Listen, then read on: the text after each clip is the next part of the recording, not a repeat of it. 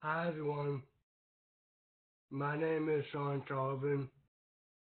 I'm the executive director and founder of the I Know Autism Foundation nonprofit.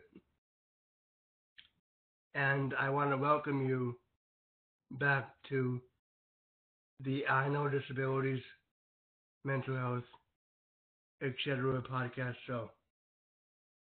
And today's topic is the un- unfortunate and very common misunderstanding and misinterpretation of medication side effects and behaviors of those with disabilities. What do I mean by those with disabilities? Two examples of what I mean is one person with the disability autism. Let's say that he or she really enjoys playing with toy trains. And whenever this person sees others playing with toy trains,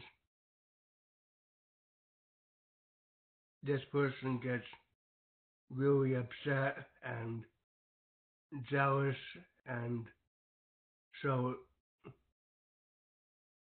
he walks up to, to others with toy trains and attempts to steal them out of jealousy. And the second example is someone who experiences depression, needs help and improvement with a mental health issue, and is bullied all the time by his or her classmates. What do you think is going on in this person's mind right now? Most likely revenge. But in this scenario, we're going to say that this person doesn't know how to go about getting revenge. So instead, she asks, she tells the principal about the situation and leaves it at that. So, what do I mean by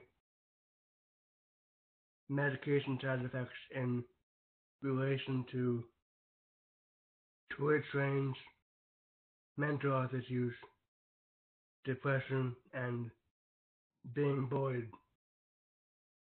A few examples of medications that can cause these side effects are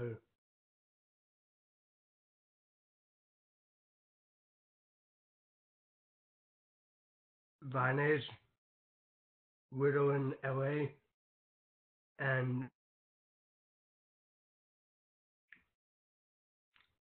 it's very unfortunate that these medications can cause the fight, can cause and make people taking them exhibit extreme anger, irritability, as well as have very low impulse control such as taking to a trains that don't belong to you and having a desire to hurt other people.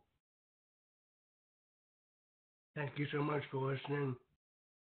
Have a wonderful day, and I will make another video soon. Bye.